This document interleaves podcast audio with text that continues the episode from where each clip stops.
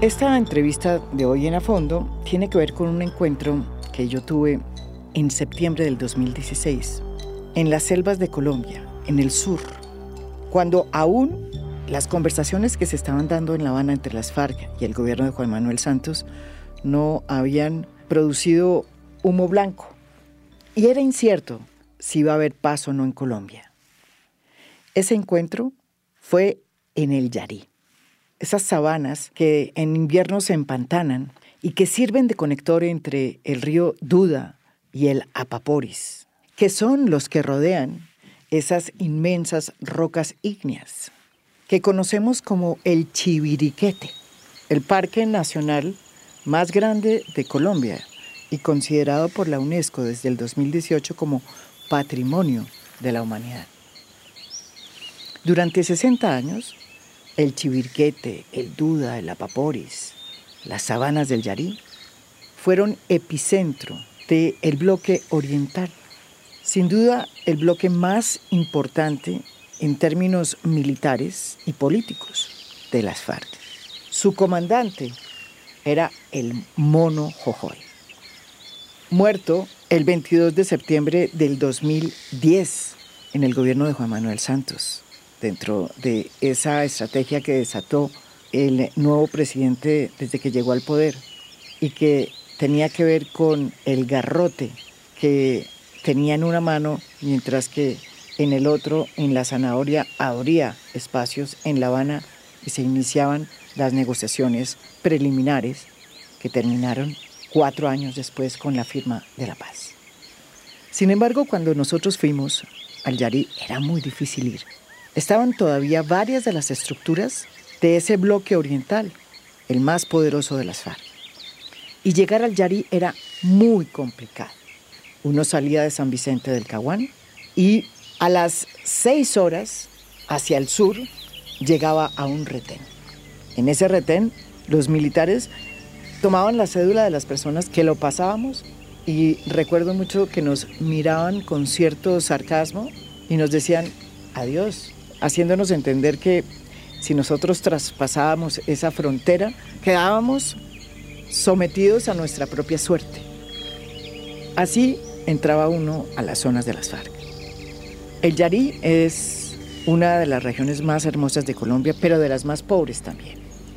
Las casas son de campesinos y se ve que hubo 10, 15, 20 años atrás una gran tala de árboles, porque todavía se ven los vestigios de esos árboles quemados, casi que como cadáveres regados por toda la sabana. No hay carreteras. Las carreteras por las que transitamos durante cerca de ocho horas son trochas hechas por las FARC. No vimos mucha gente, pero la poca gente que nos encontramos como que sabía muy bien quiénes éramos.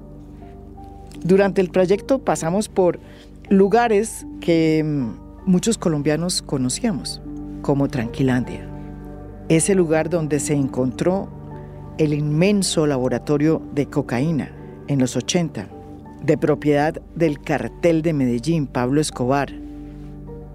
El hallazgo de este laboratorio produjo una de las olas de violencia más grandes que acabó pues eh, con ministros como Rodrigo Lara, Bonilla, que fue el que ordenó el operativo de Tranquilandia, y con periodistas como Guillermo Cano, que denunciaron cómo era que funcionaba el cartel de Medellín y sus tentáculos en el poder. Después de 10 horas difíciles, porque hubo problemas con los carros y porque nos llovió de manera infernal, Llegamos al Diamante, una casa campesina como tantas otras que habíamos visto a lo largo del trayecto y que tenía un kiosco que al parecer era el lugar de reunión de las personas que allí moraban. Bajamos del carro y cuando fuimos a adelantar el paso, inmediatamente salió en fila casi que una escuadra guerrillera. Armados, todos ellos, salieron a recibirnos y el único que no estaba armado era su jefe, Carlos Antonio Lozada. Yo llegué en compañía de varios periodistas extranjeros, entre ellos uno de los mejores reporteros en el mundo, John Lee Anderson.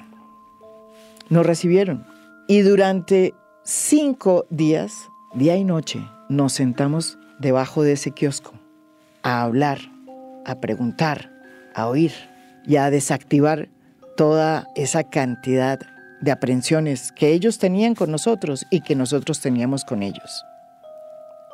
A lo largo de esos días que nos quedamos allá en el Yarí, en la finca del Diamante, Carlos Antonio siempre andaba con una persona muy callada, que no parecía campesina. Era un hombre callado, casi que de la misma estatura que Carlos Antonio Lozada, pero mucho más joven. Y se notaba que debía tener cierto rango dentro de las FARC, porque no se despegaba de Carlos Antonio Lozada. Nunca nos habló y muchas veces nos preguntamos entre nosotros, los periodistas, quién era él. Pero cuando tratábamos de acercarnos, él inmediatamente nos ponía casi que una pared y era imposible escuchar su voz. Al cabo de cinco días, cuando ya nos íbamos a ir y se estaba ya preparando todo el mundo para la despedida, ese guerrillero que nunca vi armado por lo demás, se me acercó y me habló. Me dijo lo siguiente, ¿usted no sabe quién soy yo? Y yo le dije, no, no tengo ni idea, pero sí sé que usted es un hombre muy callado, que no quiere que sepamos quién es, y por eso yo ya no intento meterme en nada que tenga que ver con usted. Prefiero no saber quién es si usted no quiere decirnos quién es usted. Él se rió. Y como si después de cuatro días hubiera sido ya el tiempo para develar su misterio, me dijo, me presento, yo soy Chepe el hijo del mono Jojoy. Así fue como conocí al invitado de hoy en A Fondo. Hace ya seis años. Ahora ya no se llama usted Chepe, ahora se llama Jorge Suárez. Bienvenido a Fondo. Muchísimas gracias, Mara Jimena, y a todo el equipo de A Fondo. Pero la historia con Jorge Suárez no termina aquí. Después de que él me contó quién era, pues yo dije, ¿cómo no voy a hacer un reportaje? Insistí tanto cuando estaba en Bogotá en lograr un reportaje que sería el primero que dio usted, ¿se acuerda? Que volvimos otra vez al Yarí. Y lo hicimos en este campamento, que queda como a una hora del diamante. Era un campamento hecho sobre casi el río Yarí. Cuando uno se levantaba, veía la roca ígnea del Chiviriquete, monumental paisaje que nunca olvidaré. En medio de eso estaba un campamento hecho para la guerra, donde se respiraba todavía el temor de que la paz fuera una quimera. Ese fue el campamento al que volvimos, pero cuando volvimos ya estaba totalmente abandonado. Y la selva se lo estaba comiendo. Teniendo el marco del chiviriquete, nos sentamos en el único lugar donde existía todavía una mesa muy grande que la selva todavía no se había tragado e hicimos la entrevista. Esa entrevista salió publicada en la revista Semana con el título El guerrillero del Zambiator. Ahí usted me contó una cosa que es increíble que usted supo que era hijo del mono Jojoy cuando tenía unos 6, 7 años y que usted nació, o por lo menos creía haber nacido, en una casa acomodada, en una familia acomodada de Bogotá, que además estudió en un colegio privado como el San Viator, católico por lo demás, y que terminó porque quería conocer a su padre, llegando a la guerrilla en el momento que se estaban discutiendo el proceso de paz en el Caguán y que se quedó con su papá cuando ese proceso fracasó y se reanudó la guerra. Esa fue la primera vez que usted contó su historia. ¿Por qué no nos la cuenta ahora también? Mira, María Jimena, yo nací en un campamento guerrillero en 1984 en, el, en el Caguán me empiezo a enfermar en un, en un campamento como a los tres meses, no sé. Y luego eh, mi padre me, me eh, con una familia, eh, de ideas comunistas, eh, con el abuelo, que era un dirigente sindical. Esta familia me adopta. Y, bueno, luego de, varios procesos de, adaptación, termino viviendo en Bogotá con esta familia. Tengo un recuerdo muy, muy claro. A los seis años, que uno empieza a caer como en cuenta de las cosas, salen, unas propagandas en, televisión. También caerán. Salen unas propagandas de también caerán. No sé si tú, tú las sí recuerdes. Acuerdo, sí, claro. y en esas preguntas, fulano de tal, fulano, alias mono hoy. Y ahí yo le preguntaba a la abuela que si él era mi padre. Ella me decía que sí. ¿Tú le preguntabas? Sí, yo le pregunté porque ya me habían, me, me habían contado, pero yo no entendía el contexto porque pues uno pues ve a alguien vestido de militar, pero no, de pequeño no entiende a los seis años cuál es el contexto de lo que se vive en un país como el nuestro. Ya empiezo a crecer, empiezo a crecer, y cuando se alarga esto en el tiempo, me pregunto, bueno, mi padre, ¿quién es? ¿Quién es? Ah, eh, fui unas veces a visitarlo al, al Caguán. Al Caguán recuerdo también, tenía como unos 6, 7 años, fui a visitarlo, él estaba vestido de militar, me le acerco y digo, policía no, y tiene que ir a cambiarse de civil porque el niño que era el hijo no entendía que él estuviera vestido de militar. Cuando él se viste de civil, lo abrazo y él me dice, soy tu padre. esa vez en la despedida hubo algo muy, muy sentimental, porque recuerdo que él me dijo que, que le daba mucha nostalgia de no saber cuándo nos volveríamos a ver. Eso era los años de 1990 con esa o sea, después de los seis años, tú vuelves otra vez. Eh, me empiezo a entender mm. quién es mi padre. En el colegio, pues obviamente no podía decir quién era mi padre por, por obvias razones. Pero tú ya sabías que no Pero yo ya salía, a, los diez años ya entendía más el contexto de, eh, en que estaba metido, digamos, que en la realidad de lo que es la vida.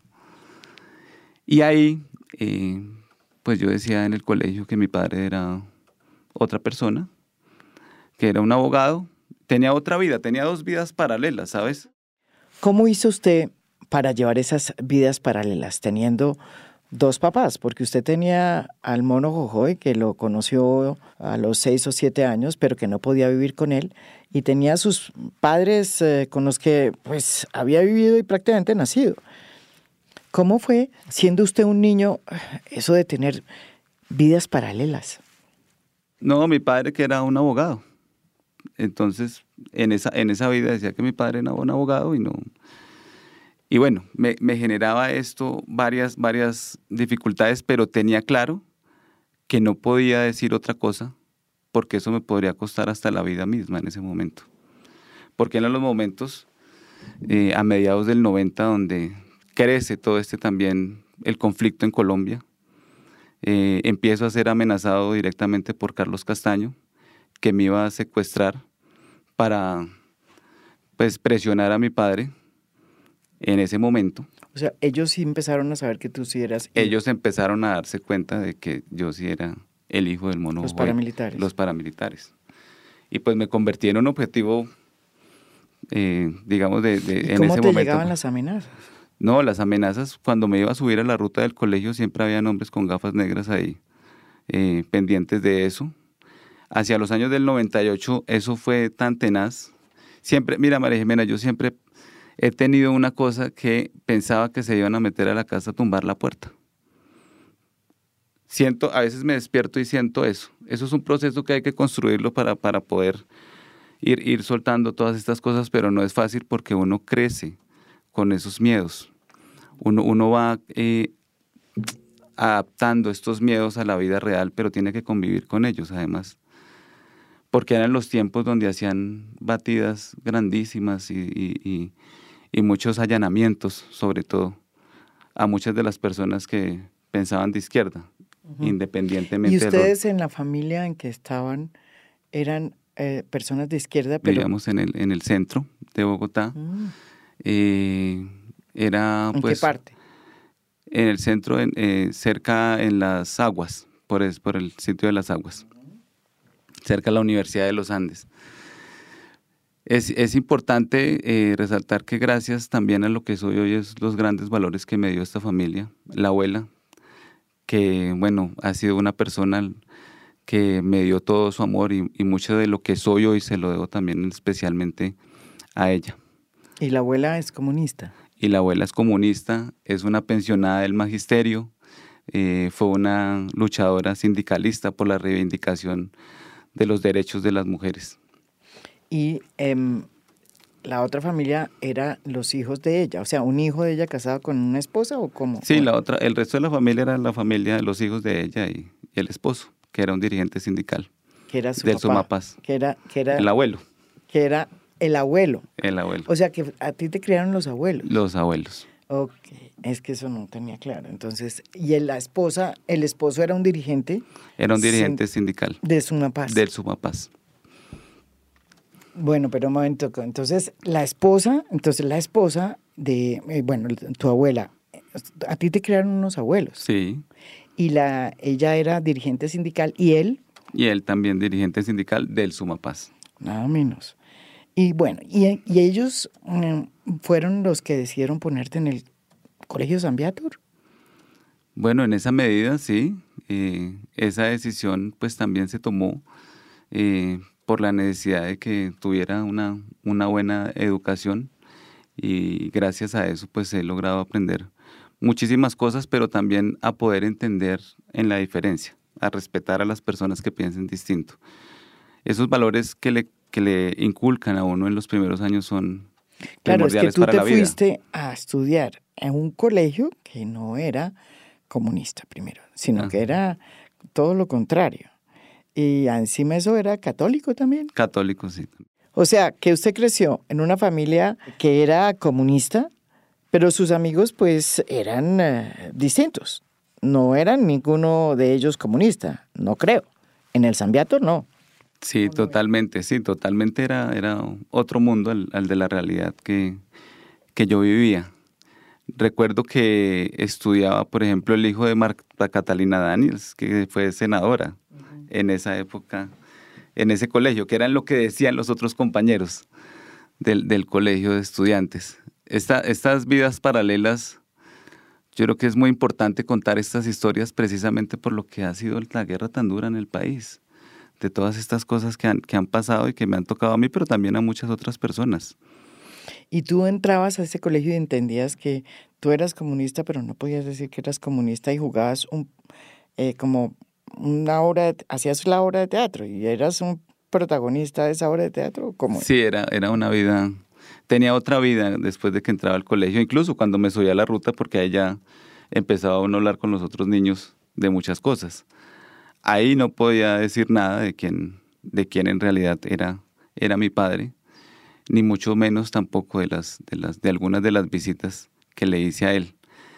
Esto, esto es muy importante contarlo, porque como les decía eh, hace, un, hace un momento, como te decía hace un momento, se crean, se, se van generando unos miedos desde, desde el nacimiento, desde, desde los inicios de, mi niñez, y que hoy puedo decir que gracias a la firma de paz y a esa segunda oportunidad, primero podemos estar aquí hablando y podemos compartir espacios tan importantes como este, pero además también podemos contarle al país algunas cosas que no, que no se saben, pero también podemos generar un contexto de memoria histórica para que las nuevas generaciones no les toque lo que a nosotros.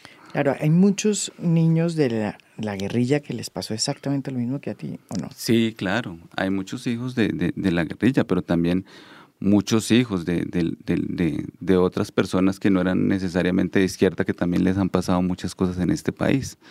O sea, las víctimas han sido de, todos los lados. Eh, mira, María Jimena, por ejemplo, luego de la firma del acuerdo de paz, tú vas a un espacio territorial y ahora encuentras niños pues con 3, 4 años, pero cantidades de niños. Antes eso no... Qué bonito eso, ¿sabes? Qué bonito eso para la construcción de este país. Aunque bueno, hubo cuatro años de, inacción de la implementación, pero bueno. pero entonces volvamos a ese momento. Entonces tú decides, eh, ¿cuántas veces vas y visitas a tu padre? Después eh, recuerdo que eran unas tres o cuatro veces. A lo largo de los 90. A, a lo largo de los 90. ¿Cuándo es que se comienza a poner la situación difícil? ¿En qué fecha? ¿En qué año? Porque usted mal que bien llevaba estas dos vías paralelas. Sobre todo a finales de los noventas. Yo creo que el recrudecimiento de la guerra en los noventas, 96, 97, es muy alto. Es muy alto. Y eso, y eso genera unas presiones, obviamente, en hacia el hijo del mono Jojoy. Ya me tenían ubicado, ya sabía quién era yo realmente. Y bueno, empiezan a cerrarse como las opciones de, continuar estudiando en Bogotá. Habían como algunas opciones de, de irme a estudiar al exterior o de irme para la guerrilla. Finalmente, en el 98, en agosto de 1998, yo tenía para esa época 16 años, poco más de 16 años. Pues fue una decisión muy difícil, porque uno toma esas decisiones, pero también hereda unas, unas, unas cosas del conflicto que seguramente pues no, le, no, le, no le deberían tocar a uno. Pero cuando las hereda, pues no, no hay de otra. Las amenazas se incrementan muchísimo hacia el año de 1997, bastantes. Y bueno, ahí sí fue del Zambiator al Caguán en 1998, literalmente. Bueno, Jorge, entonces usted llega después al Caguán. 1998, 1999, en plena negociación, las cosas empiezan a no darse. ¿Y qué pasa? ¿En qué momento usted decide que se queda y que no se devuelve? ¿Por qué? No, pues era, eh, como lo dices, el inicio de los, de los diálogos del Caguán. Se estaba organizando todo este tema en San Vicente del Caguán. Eh, algunos militares están retirando del batallón Cazadores para ese momento que fue bastante polémico la salida del, del, batallón. Cazadores en San Vicente del Caguán. Y es, era el inicio de unos diálogos eh, en los cuales pues se avanzó hasta donde, hasta donde se pudo, pero también luego de estos diálogos se, recrudeció la guerra. Pero volviendo a la pregunta, para mí fue bastante duro, ¿sabes? O sea, no, no, no es fácil, no es fácil estos cambios tan, tan, tan drásticos, por decirlo así, de un cambio de vida. Como te decía, sí, yo era muy torpe allá en el monte, o sea, no, no sabía ni caminar uno por acá en la ciudad, anda en andenes, pero por allá andar en medio de la selva es otra cosa y mucho más eh, cargar también encima una maleta por, por muchas horas es, es, es, otra cosa, es otra, es otra vida. Llego eh, y bueno, entro a un curso eh, de, de, ingreso, que se llamaba ya un curso de ingreso, y me toca empezar a caminar por esas sabanas del Yari y hacer un poco de, de entrenamiento militar. Realmente esto pues para mí fue bastante duro yo pensé que, que, no iba a ser capaz pues de, de, asimilarlo. Pero bueno, finalmente... ¿Qué les enseñaban? Eh, nos enseñaban a, a, caminar, a caminar en la selva, pero también había cursos eh, de marxismo-leninismo, de por qué la, la necesidad de, de estar en, en, este contexto de, de la insurgencia y la, la posibilidad también de, de, una política, una salida negociada al conflicto, porque además era los años del 98. Estos procesos de paz se dieron cada, por ejemplo, cada 10 años, cada 5 años, fueron, eso fue luego de lo de Tlaxcala. Y bueno, de ahí allá pasaron largos 16 años. Y como te lo decía, gracias a la firma del acuerdo de paz en 2016, pues estamos acá. Usted decide irse a la guerrilla porque además es la oportunidad de, me imagino, encontrarse con su papá, pero también porque usted pues, era criado como una persona comunista, en una familia comunista. ¿Qué pasó en estos 16 años que estuvo en la guerrilla? ¿Y cómo fue su relación con, su papá? Que realmente me imagino que empezó a conocer cuando decidió quedarse en el Caguán y estar con él, según tengo entendido, muy cerca, incluso hasta el día de su muerte. Eh, mi padre conmigo siempre fue muy cariñoso. Eh, recuerdo mucho el, la última conversación que tuvimos un día antes de morir. En un bombardeo, eh, luego del bombardeo del 22 de septiembre a las 2 de la mañana, donde yo le leía algunas revistas. En este momento iniciaba el gobierno eh, de Santos para esa época. Y él tenía problemas de vista porque él tenía diabetes. Él tenía diabetes, tenía problemas de vista y le leía estas revistas.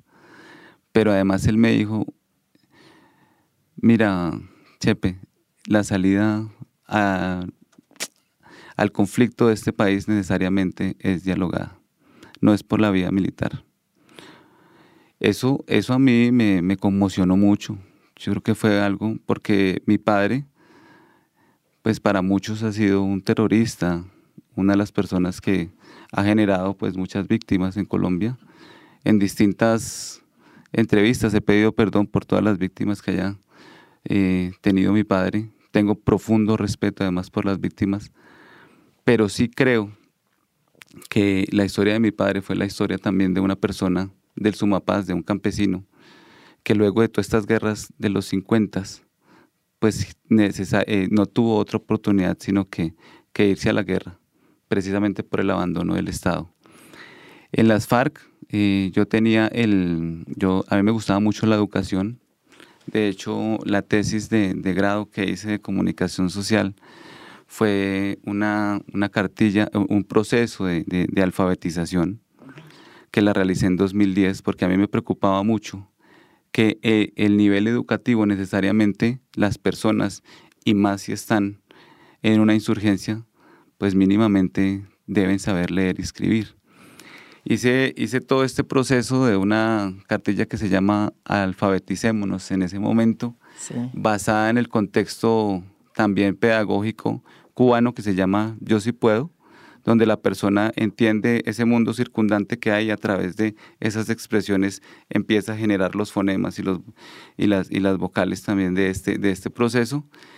Eh, y siempre estuve muy atento a estos temas eh, de la educación, de la educación, porque fue también lo que me inculcaron los abuelos en la casa. Esta conversación la hemos tenido pues muchas veces, eh, porque desde luego su padre, el mono Jojoy, tiene para los colombianos una connotación muy distinta a la que usted tiene. Para muchos colombianos que fueron víctimas de la violencia de las FARC y, de, y del secuestro, que fueron víctimas además del secuestro, pues el mono Jojoy es un hombre sanguinario. Incluso han dicho que psicópata, autor de crímenes horrendos. Sin embargo, usted es el hijo del mono Jojoy. ¿Quién era ese mono Jojoy que usted conoció tardíamente como su padre?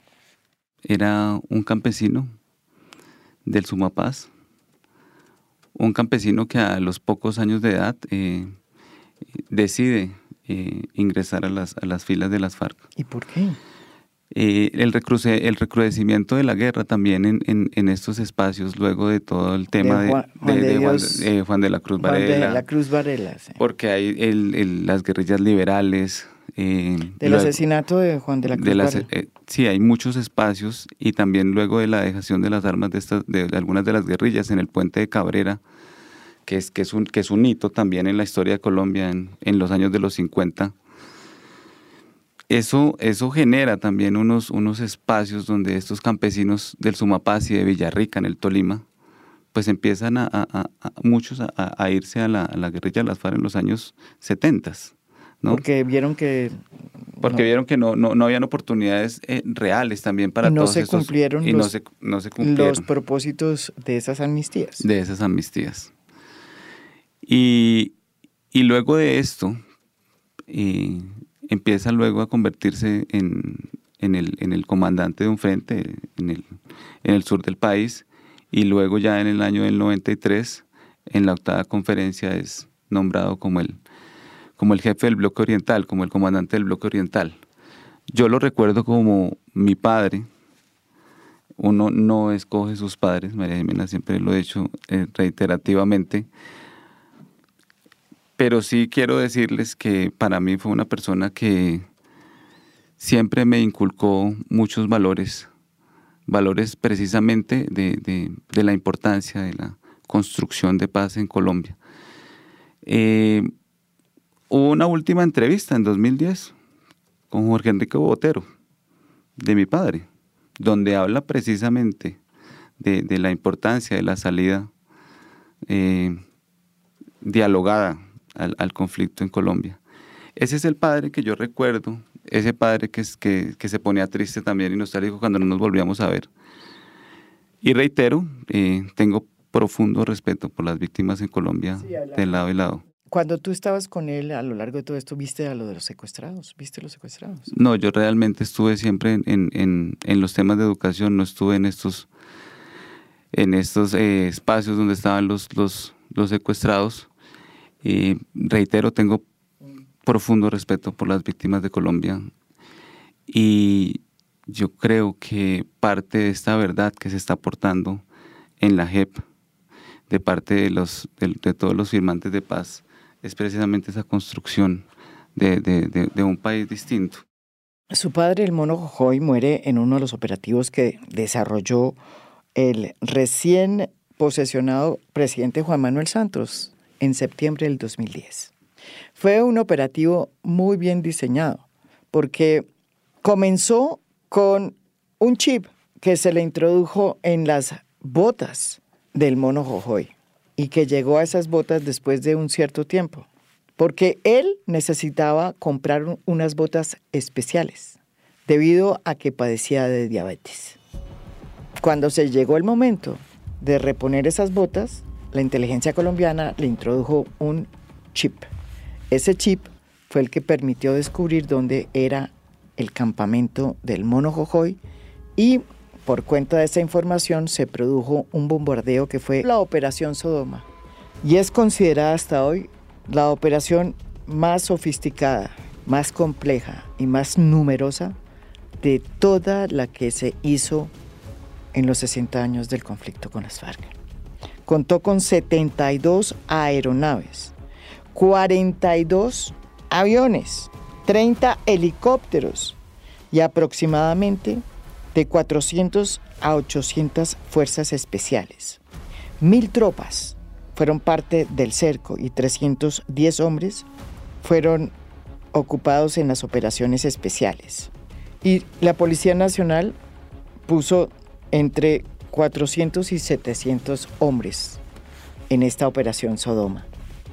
Usted me contó hace seis años, cuando hicimos la primera entrevista, que usted estaba muy cerca de ese campamento y que solía estar como a las 3 o 4 de la mañana con su padre, recorría el tramo que separaba un campamento a otro para leerle siempre las noticias del día, porque él tenía problemas de diabetes y tenía dificultad para leer. ¿Cómo fue ese día del operativo en el que murió su padre? ¿Cómo recuerda usted ese momento? Ese momento eh, fue muy duro para mí. Realmente esto me generó mucha, mucha tristeza. Pero resulta, María Jimena, que en medio de la guerra no se podían hacer muchos duelos porque la guerra continuaba. Y yo creo que hoy, a partir de la firma del acuerdo de paz, se hacen muchos duelos. Eso, eso es importantísimo para el ser humano poder hacer los duelos. estoy de acuerdo. Porque si no se hacen, pues se va a tener ahí un, un, un recuerdo pero sin hacer el debido duelo. Ese, ese, ese momento fue... No tuviste tiempo. No hubo tiempo, no hubo tiempo. Y por eso cada 22 de septiembre yo voy y le llevo flores a la tumba eh, en el apogeo, que está en el apogeo, haciendo ese, ese, ese duelo y también pues a esa cristiana sepultura que le, que le pude dar a mi padre luego de la firma del acuerdo de paz. Ese día fue bastante duro, ese 22 de septiembre, ya hace casi seis años, un poco más de seis años, fue muy duro. A las 2 de la mañana eh, yo iba a leerle todas las noches al búnker en esos últimos días, al búnker donde él estaba, estaba por allá unos 100 o 150 metros. Yo soy un poco mañoso para pararme a veces, tengo que ser sincero. Y ese día me llamaron che, prepárese para que vaya y le lea a su papá, a las, como faltando cinco para las dos de la mañana, yo ahorita me paro, y cuando me despertó fueron los bombazos. Claro, como estaba a 150 metros, los el bombardeo se enfocó, fue más donde estaba él, en el búnker, y yo estaba a una, una poca distancia de ahí. Apenas llegó el bombardeo, yo dije, mataron a mi padre. O sea, porque ya se venía un sobrevuelo del avión constante, del avión fantasma en esa, en esa um, ubicación de la serranía de la Macarena, que fue donde muere mi padre en ese bombardeo. Fue un bombardeo de, muchísimas, muchísimas toneladas de explosivo encima de alguien. Eso, eso para mí fue bastante duro, por lo que te decía de los duelos, pero además de entender de eso último que me había dicho de que la salida al conflicto era dialogada. De ahí pasan seis años para la, para la firma del acuerdo de paz. Y ahí es donde entiendo la importancia más de generar una, una educación también. Tú pudiste finalmente sepultar a tu papá después del acuerdo de paz. ¿Cómo fue eso? ¿Cómo lograste recuperar el cuerpo? ¿Y mm, cómo fue ese proceso de duelo? Eh, eso fue en el año 2017. Él estaba en el cementerio del apogeo, pero estaba en otra parte. Eh, donde él estaba, aún habían cámaras de quién iba a visitarlo. Luego, un año después de la firma del acuerdo de paz, habían cámaras para las personas que, que fueran a visitarlo. Eh, se logró trasladar el cuerpo a otra, a otra tumba y le, le pude dar cristiana sepultura en el 22 de septiembre. Esto lo recuerdo con mucha nostalgia, eh, porque era mi padre. Algunos dijeron que, que él era un ampón u otras cosas, pero lo que yo digo es que uno también puede darles cristiana sepultura a sus seres queridos y hacer los duelos correspondientes en la vida. ¿Y tienes más hermanos? Hermanos no. O bueno, que yo sepa. que yo sepa. Que ¿Eres yo sepa, el único hijo? Sí, pues que yo sepa, no. ¿Usted cree que si el mono Jojo y su papá viviera, hubiera firmado el acuerdo de paz en La Habana? Eh, mira, María Jimena, eh, mi padre, si hoy estuviera vivo, estaría con incluso aportando a la paz de esa, a la construcción de esa, de esa paz total. Él hubiera firmado el acuerdo porque, como te lo decía en una, en la última conversación que tuvimos, él habló de esa, de que la única salida al conflicto era una salida dialogada. El documental del que habla Jorge es el que hizo el periodista Jorge Enrique Botero. Y efectivamente, en uno de sus apartes, el mono Jojoy dice lo siguiente. Bueno, Santos, como continuador de una política proimperialista, oligárquica, continúa luchando por todos los medios para destruir la lucha del pueblo colombiano. Y nosotros hacemos parte de esa lucha. El pueblo es invencible. Entonces, la guerra va para terminarla en unas mesas de conversaciones, resolviendo lo que está planteado en los documentos de la FARC. De otra manera no hay acuerdos. Eso no se termina a tiros, ni a bombas, ni a misilazos, ni con aviones. Se termina con cabeza pensante, con política, resolviendo lo que necesita el pueblo. La última vez que nos vimos usted no estaba casado. Y ahora, lo que es la vida, seis años después, usted pudo enterrar a su padre, integrarse a la vida civil y casarse con una uribista, que además votó por el no en el plebiscito, por el no al acuerdo de paz. E hizo campaña activamente. Ella se llama Catalina Suárez y tiene su mismo apellido. Las vueltas que da la vida. Tremendo cambiazo. Mm, eh, María Jimena, bueno, nos conocimos en el 2020. En la pandemia. en medio de la pandemia. ¿En dónde? La, la conocí a través de, de, una amiga que tenemos en común. Eh, la amiga mía me invitó al, al, apartamento de ella y dice Cata que, que el amor le tocó la puerta. Estuvimos en, eh, compartiendo un rato y pues empezamos a contarnos las historias de lo que hacíamos cada uno. Fue, fue muy chistoso porque me pareció muy curioso porque cumplíamos el mismo día, tenemos el mismo apellido, entonces, bueno, eh, yo tenía claro que ella pues tenía, era, era uribista y ella tenía claro que pues yo era de izquierda y que era el hijo del mono hoy porque siempre lo, lo he dicho Uno no, no tiene por qué ocultar lo que ha sido, ni mucho menos. Y luego de esto empezamos a, a encontrarnos, a compartir y empezamos a enamorarnos. Claro, esto se ha dado en medio, luego viene el matrimonio y fue pues la polémica más grande, pero precisamente poder nosotros pensar distinto, encontrarnos eh, y respetarnos en la diferencia y amarnos, yo pienso que es parte de la construcción de, de lo que este país puede ser hacia el futuro, en medio de una polarización tan grande como la que hay hoy. Ella es una mujer muy inteligente, la amo con toda mi vida y siempre he tenido un respeto profundo por la independencia de las mujeres, de lo que ellas puedan pensar, de lo que puedan hacer en su vida. Porque en este país siempre se dice, no, es que es la persona que está con o esto y lo otro. Y respeto sus, sus eh, lo que ella piense, eh, tampoco estoy yo para cambiarla a ella, ni ella a mí, de lo que pensamos. Eh, tenemos una visión de país distinta, pero nos amamos en la diferencia.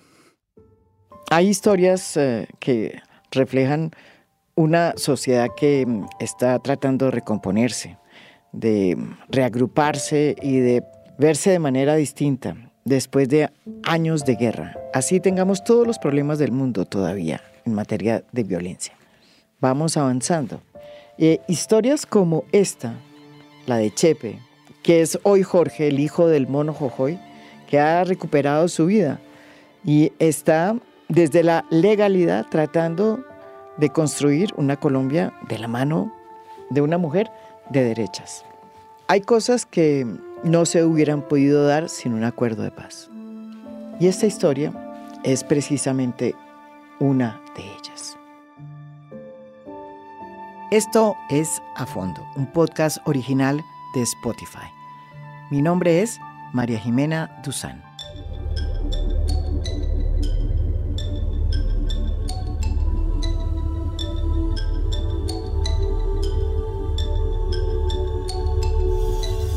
A Fondo es un podcast original de Spotify. Producción general, Lucy Moreno. Editor de contenido, Michael Benítez Ortiz. Edición de audio, Carlos Bernardo y Blue Velvet. Música original del maestro Oscar Acevedo. Gracias por escuchar. Soy María Jimena Duzán.